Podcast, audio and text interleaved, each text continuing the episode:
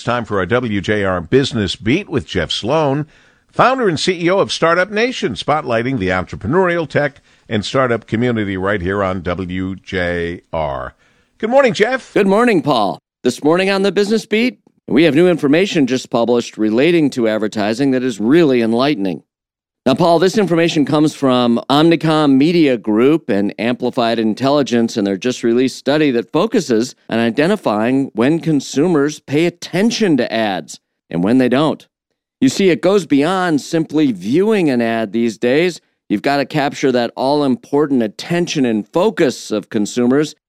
Findings from the research, for example, conducted across Yahoo's digital properties showed that of ads viewed, less than 1% actually achieved active attention from consumers, illustrating a huge gap between views and that all-critical active attention. The study shows that viewability and attention are simply not the same. Elizabeth Herbst-Brady, head of global revenue and client solutions at Yahoo, believes that the findings from the study reveal the nuances of consumer attention. It requires combining the right formats in the right environment and context relevant to each audience in order to go beyond views to actually achieving getting consumers' attention. The goal? Marketers should strive to gain at least 2.5 seconds of active attention to an ad. So here's my bottom line, Paul. As business owners and marketers, we tend to focus on how many views, that is, how many impressions a given ad receives. The more impressions, the more successful the ad, right?